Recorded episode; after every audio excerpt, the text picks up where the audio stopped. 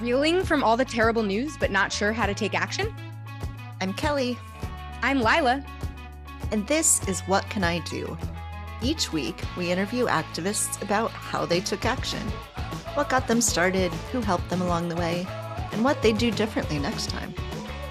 In the process, we offer concrete advice on how to take the leap from freaking out on Twitter to making a difference. So let's get started. Everybody, this is What Can I Do, the podcast where we help you figure out what you can do when your boss or corporate overlords are making your life miserable. You might have noticed that Kelly normally does that intro. She could not be here today for this interview. So I have brought in a ringer. Brent Thornburg is the co host of Brain Trust Live, which I also co host, and he is going to join me today for this What Can I Do interview. Thank you so much for being here, Brent. Thanks for having me. I'm really excited. I'm obviously a fan of this podcast, What Can I Do? And I'm excited to have Maggie on on Brain Trust Live as well. So I hope I can do the What Can I Do audience proud, and especially Kelly, who's who's not here. So I know she always asks very thoughtful questions. So um, we'll we'll see how I do. We're very excited today to be joined by Maggie Carter, who is a four year Starbucks partner and now a staff organizer with Workers United Now. We have been dying to do an episode in honor of Hot Labor Summer. So we want to start off with our traditional first question at What Can I Do? Maggie, can you tell us a little bit about yourself and specifically about your background when it comes to politics? Did you grow up in a political household? Have you been part of prior political movements? Like, where does your activism begin?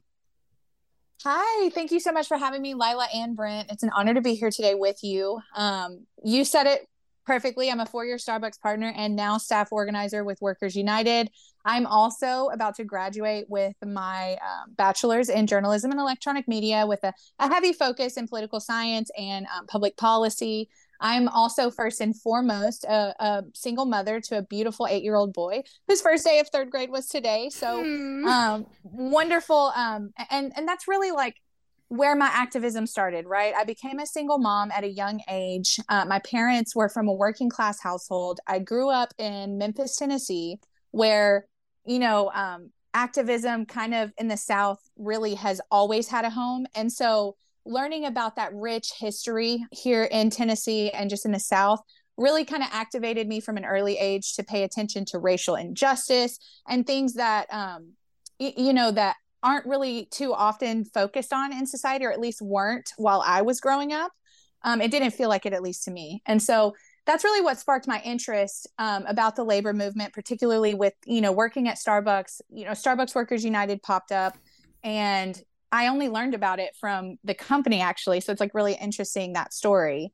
Um, but this campaign really activated me because I felt like I had only been told half the story about Dr. King in my youth when I found out that he actually didn't just die fighting for racial injustice. He died fighting for the ra- for uh, rights in the workplace and racial injustice. I mean, all of those at the same time, which are things that unfortunately we're still fighting for in 2023. Um, so that's what really activated me and began my journey with this.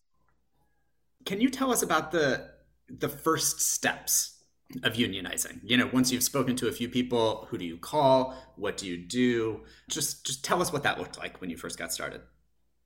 Yeah so that's a really interesting story right? I just told you you know starbucks is the one who actually showed me that we were unionizing at starbucks because we had just gotten a pay increase coming out of the pandemic because they realized they couldn't bring us down to single digits after giving us a pandemic related wage increase that they then took away. So they pushed us up to $12 an hour here in tennessee uh, fall of 2020. Then all of a sudden in October, they were announcing a wage increase that would only be instituted a year later. So I started Googling Starbucks wages, Starbucks benefits, Starbucks working conditions, and all these things. And that's when I found out about the union. And so I immediately looked at social media because that's what age we're in, right? We go to social media, we go to Twitter, Instagram, Facebook. So I found SB Workers United on Facebook. And on November 2nd, 2020, I can remember the day, I sent a message to Starbucks Workers United and said, I love the work you're doing. I'm very passionate um, about this as well. As a single mom working for this company, I, I feel what you're saying in my life, and I'd love to know how I can support. So then, you know, I I know now who that person was, but they then put me in contact with Richard Bensinger, who then helped me learn about this before I really brought the topic up in my store. And then once I brought it up in my store, my partners were like, "Oh, this sounds interesting." Um, and so that's kind of what activated us. You were pretty early, I think, too, right? Weren't you? I mean, I know that I, I, think that there were the early Buffalo stores. I don't know if that was an inspiration to you at, at, all, or if you were following it at that point yet. But I'm I'm just curious if that was sort of you know relevant to you. Yeah, definitely. That was like you're so right. My store was within the first 15 to reach out. I'm not exactly sure what number we were in the filing process, but I do know that our store was the first in the South to file and when to become unionized. Um, so that is what I do know. I did not watch the initial Buffalo elections. I honestly was learning about it still and didn't really know that the elections were going on. And so the first election that I actually watched was the third unionized store in Mesa, Arizona, where I saw their victory was in February of last year. And so that was the first vote count that I watched. And ours was on the horizon. So I said, We're next. Let's go. Can you talk a little bit about the challenges of unionizing in the South specifically? I think you've you've talked about that a little bit in interviews before, but it sounds like a sort of uniquely challenging environment to get started in. In the South, we face particular struggles such as not as much investment from, you know, the political powers that be in terms of education, in terms of there's so many underfunded communities here in the South. And it doesn't feel like the politicians have any interest in furthering those communities. Um, you know, here in Tennessee, you just saw the Tennessee Three. We just codified right to work laws, even though they've been in the state since the early, like, what, 50s, without even a threat of being touched with the Republican supermajority that is here. Um, so I think that a lot of those conditions that are created by design, by the powers that be, really contribute to our lack of awareness of what the common civilian can do with their voice because it just feels so out of touch here. Like it's just out of reach. And I'm here to show everybody that I am a socialist, I am a progressive living in the South. You can fight for change. You can do it here. It's time. Can you talk a little bit about the logistics of setting up a union vote? Once you started speaking to people, once you'd spoken to union leadership, um, elsewhere like what did you actually do to get a vote scheduled? How did you ensure that the vote actually got to happen? Were there challenges that starbucks tried to kind of throw up in your way? Absolutely. That's a really wonderful question. Yeah it, it's it's a very deep intricate process obviously and especially doing it through the pandemic in the middle essentially of the pandemic presented its own unique challenges. So the labor board was not coming out to hold votes in person. So when we filed for our election, we were very early on. I had gotten a group of my coworkers who were willing to kind of lead this and make sure everybody had access to information. And so once we had really covered all ground there, we got our union cards and we hit the ground running. And within 48 hours, we filed our petition on Christmas Eve. After that, we had to Starbucks challenged our ability to vote as a single store unit.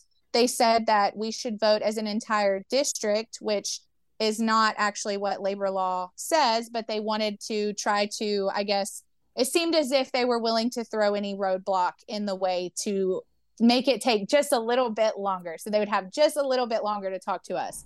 And so we went through this hearing.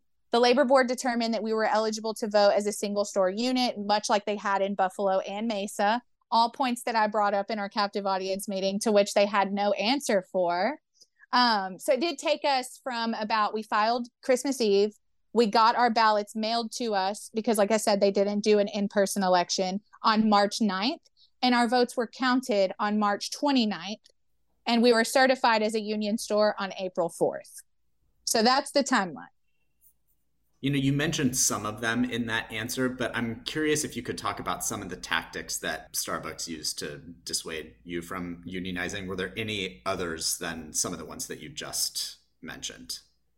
You know, it really felt like the classic saying like they were throwing spaghetti at the wall to see what would stick. Like it really felt like that. It, it, felt like every day they had a different plan right? Like so the first plan was let's get everybody in this captive audience meeting. And mind you my store had never had a store meeting since i'd been at it. Um and so basically they pulled us into this meeting where they had separated us into two groups right? Like because we all do a store meeting and separate people right? That's like super collaborative. So they put us into two separate groups for this captive audience meetings where the same four managers would be present. Um and, and basically so we came in we did the meeting or whatever and they basically were telling us like oh you know we're not anti-union we're just pro partner and then wouldn't give us any answers to the questions that we were asking. And then we had stayed open. Our store had been the only store in our district here in Knoxville that stayed open throughout the entirety of the pandemic. We never had a single store closure at my store Merchants Drive here in Knoxville. Wow. Until after our captive audience meeting, because in both of these captive audience meetings, one of the managers tested positive for COVID and gave my partners COVID in this meeting. So you call it biological warfare. Sure, it wasn't, you know, intentional, but it, it definitely felt like it was by design at the time.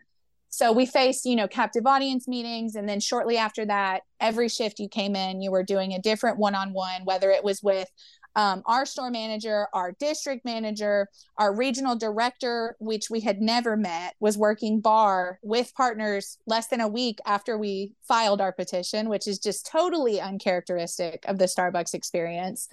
Um, so yeah, I mean, you could definitely say that a lot of changes were made, and and like I said, it wasn't just our store manager who was sitting down with partners. We had store managers from other stores, not even in our district, coming in to pull partners off the floor while we're busy to try to talk to them about why having a direct relationship with Starbucks is the best path forward. The idea that like even the captive audience meetings created like a public health hazard that really indicates that you needed union protection from those meetings is such a classic move. I wanted to talk to you a little bit about your testimony before the Senate. I've testified before Congress, and I know that the process was a lot more in depth and a lot more people wanted their hands on my testimony than I expected. Everyone had notes for me. It was like, you know, I, I was there to kind of like tell my story, but also to somehow tell the story of every single person I'd ever crossed paths with, paths with my entire life. I'm wondering if you could talk a little bit about that experience. Like who asked you to testify? What was it like? Did you have the experience of like a million hands on your testimony like people trying to get a piece of that moment for you? And what was the experience of actually being at the hearing like that's a lovely question. You know, it does all kind of feel like a blur to me now. I'm sure you can relate, Lila. It was a very intense process. And I was also going through finals at the time, uh, or not Perfect. finals, actually. No, this was in March, I believe wait, was it May or March? Anyways, that's where we are, right? I don't even remember when it was. That's how like crazy it was. So, you know, um, it, it was really insane. But at the same time, you know, I told you I'm a I'm a journalism student. I'm about to graduate. I'm a senior. I've done a lot of writing. I'm a non-traditional student. I'm almost 30 years old. Um, so I was very much interested in telling my story but I also felt this overwhelming pressure to make sure that I represented the 8,500 partners who would die to be here speaking alongside the former CEO, Howard Schultz. So there was an interview process beforehand where um, some of the senators who sat on the help committee did reach out and interview um, partners, their staffers reached out and interviewed different partners across the country. And so I actually found out probably, I'd say, three weeks before the hearing that I was going to be the one testifying. And so um, I immediately got to work. I wrote, you know, 10 pages of testimony, which is accessible by anybody, um, which I'll just go ahead and say was longer than the CEO, former CEO's testimony. Cause, you know, I had, I had, I felt the overwhelming need, like I said, to represent most of this campaign because I have been a part of it since the very beginning. And I, this moment was not lost on me. It's very impactful. I mean, joining this union and really looking for a voice in the workplace and just trying to make sure that my partners have access to a better quality of life before I leave this company than I did while I was working here. Who would have thought that doing that, that participating in this, filing for a union election would in some way hold a billionaire executive accountable for his actions? is insane. I mean, and, just listening to a billionaire say that he earned it while all these workers who actually earned it for him are sitting in the room knowing they're exploited. It's a it was a powerful moment. And we felt every single partner in this movement's anger while we were sitting in that room. We felt it because these people don't know what we're going through. They don't represent us this $17 an hour $25 an hour where? Because we can't pay our bills. So i'd love for you to show that to me well, I watched your testimony, by the way, and it was it was powerful. So, I mean, you you certainly did a great job. um, I'm I'm curious. Um, you know, I think so many people who sort of like start, whether it be you know, uh, uh, start this undertaking of trying to you know start a union at their workplace or just get into activism in any way. I, I think it's so easy to get demoralized a lot of times, right? And you know, you sort of talked about those roadblocks that they were throwing up against you. I'm curious how did that sort of like help you move forward or did it push you to like get beyond them was it demoralizing like uh, talk about how you were able to like work through those and, and deal with the moments that like were probably hard along the way that's a great question too because this is not it's not easy. I mean it does sound like it's demoralizing but at the end of the day being able to sleep at night knowing that I'm doing the good work, I'm doing work to make sure that these partners have a voice, that these human beings are able to represent themselves because it sounds so easy to say speak up for yourself.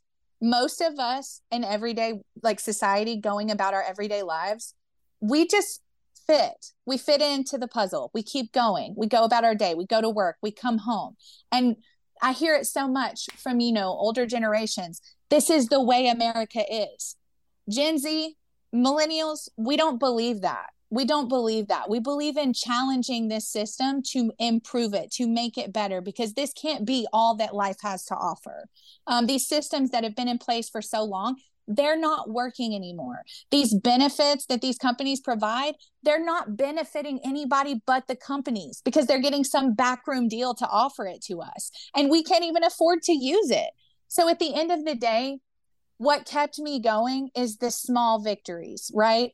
The small victories in knowing that us organizing changed the starting wage for over 9,000 stores in the US that is insane. Starbucks had no prior announcements, no attention paid to giving partners a raise to the starting wage, which, mind you, I told you I'm a four year partner. I started in May of 2019. If you watch my hearing, you notice I started making $8.35 an hour four years ago. This company was still in the billions of revenue at that time and they're paying me $8 an hour. Suddenly, four years later, when we start organizing a union, I'm now making almost double that.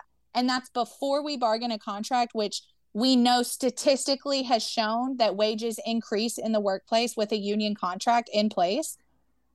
That's crazy. That is that is a huge and very impactful change for partners across the country not to mention credit card tips credit card tips was one of the main reasons why my store reached out Howard Schultz sat on the board of directors for Square since the early 2000s. Have y'all ever used a Square payment device that doesn't have a tipping option? Can you think of one that doesn't?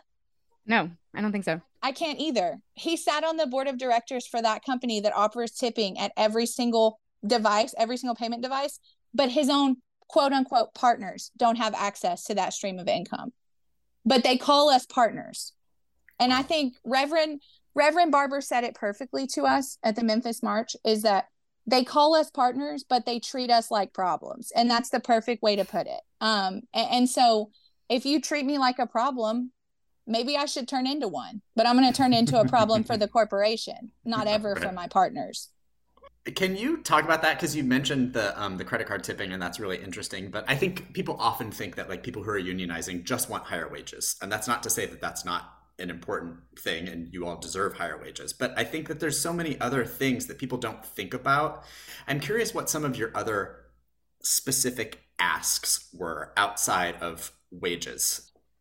Well, one thing that I'd love to talk about is the way Starbucks maintains their equipment, um, and it's or the the lack thereof. I mean, they expect us to service customers in 40 seconds with a smile while making customer connections and doing all of this but our equipment is broken or faulty over half of the time. Our stores are too small for us to operate. Um, we're short staffed all the time. So we're running around like chickens with our head cut off. And, you know, at the end of the day, I have a partner who on a short staff floor went to go restock her own milk while she's making beverages. For any Starbucks partner who's listening, they'll know that that's not how it's supposed to operate during peak. You're supposed to have a person who's there for that reason. She ended up tearing her ACL because she fell while she was going to restock milk because they didn't have an extra person on the floor and our space is too small. And they were there giving us the change order. So the safe was open and she ran into the safe and tore her ACL while she was trying to do her job. People don't realize how dangerous it can be to be a Starbucks partner. This is not her story, is not one of one. There are several partners who are working with injuries. I mean, she is now considered disabled for the rest of her life because of what happened at Starbucks. And she had to wait for almost uh, uh for months until they would finally approve her surgery, till they would approve this, all while she's making $70 every two weeks. And that's like I said, she's not one of one. This is a, all too common because they don't train us well. Um, and, and so, like you said, there's a lot of benefits to engaging in this process. But first and foremost is job security and knowing that if this company fires you, they must fire you for a reason. They can't fire you and just say, oh, you're late today and you support the union, you're out of here. No, that is illegal. And you have recourse to get your job back. If you speak up alone without a union, what happens? You get fired and no recourse for you. But with a union, you have dignity in the workplace. You can speak up, you have a voice.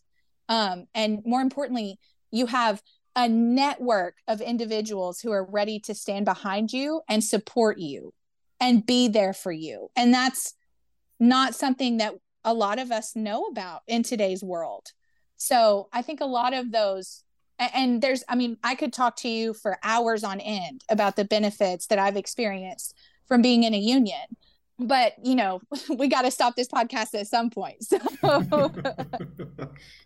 before we do, I do want to talk about what it looks like day to day to be a part of this union as someone who's involved. You know, it's I it's it's obvious that it's had a huge impact on Starbucks partners who just work on the floor who need protection from, you know, exploitive practices at the business level, but like what does it look like for you as somebody who's involved in this? How how has your life changed?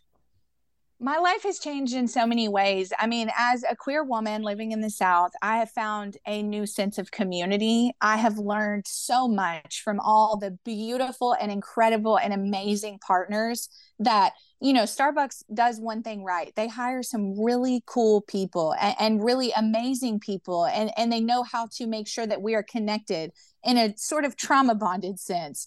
But meeting all of these people, getting to learn from them, getting to connect with them, and, and just strategize with them on how you know our actions as hourly baristas are upsetting this multi-billion dollar corporation at the level that it is. I mean just being able to have that sense of community while also fighting for change and actually seeing the fruit of our efforts pay off which is something that i think a lot of us in society today don't get the chance to experience. I mean, we saw this on the writer's strike. You know, we don't want to do this. We love our jobs. I love my job. I love my regulars. They love coming in to see me every day when I make their latte. Their children love coming in to see me. This is all labor and effort that I've put in that Starbucks will never understand. That's a corporation, the, the managers at that level, they'll never understand and they'll never have to put in that same level of effort. And so that bond that we have between us, we all know that. And that's what's our power. And we know that. And so we're going to keep going and we're going to keep fighting until we win. And this company better be ready because we're here and we're not going anywhere. Where can people find you on the internet? How can people support your work? Plug whatever you need to plug to make sure that people can connect with you and um, support the work that you're doing. Absolutely. So first and foremost, please on all social media go follow SB Workers United. That is the that is the Instagram, Twitter, and Facebook handle. If you do not follow those, anything we're doing, any day of action, all of those things will be posted there. My uh, our personal Southern Region Twitter account is going to be Southern SBWU. And then my personal Twitter account is Big Union Mags. Um, if you want to follow me, I don't tweet very much, but when I do, it's definitely interesting and colorful. Um, so, yeah, definitely please give me a follow. But if not, you know, definitely please go follow our our main accounts because that's where everything is posted and where you can really make sure you're in lockstep with our movement and and we need you we need all the support that we can get you know please go go buy your cup of coffee show your barista some support let them know hey i see you i see what you're going through um, and i support you more importantly like just let them know that that's that's a huge deal for us um, so yeah that's that's where you can find me and on Great. the picket line near you. That's right. nice. And thanks so much for filling in, Brent. This is great. You're welcome. I hope I did all right. You did mm-hmm. great. And just for listeners of What Can I Do, there's going to be an mm-hmm. extended version of this interview airing at Brain Trust Live. So if you want to check out the rest of our interview with Maggie, head over there. We're just braintrustlive.com and we're at Brain Trust Live at all the major podcast places. Check it out. Thanks for listening to What Can I Do? You can find show notes and credits for this episode at whatcanidopodcast.com. To the best of our knowledge, all audio used by What Can I Do is in the public domain or used with permission. Original artwork is by Matthew Weflen and used with express permission. You can find us on Twitter at What Can I Do Pod. To contact us with questions or guest suggestions, please email hello at whatcanidopodcast.com. If you enjoyed this podcast, please rate and review and tell your friends.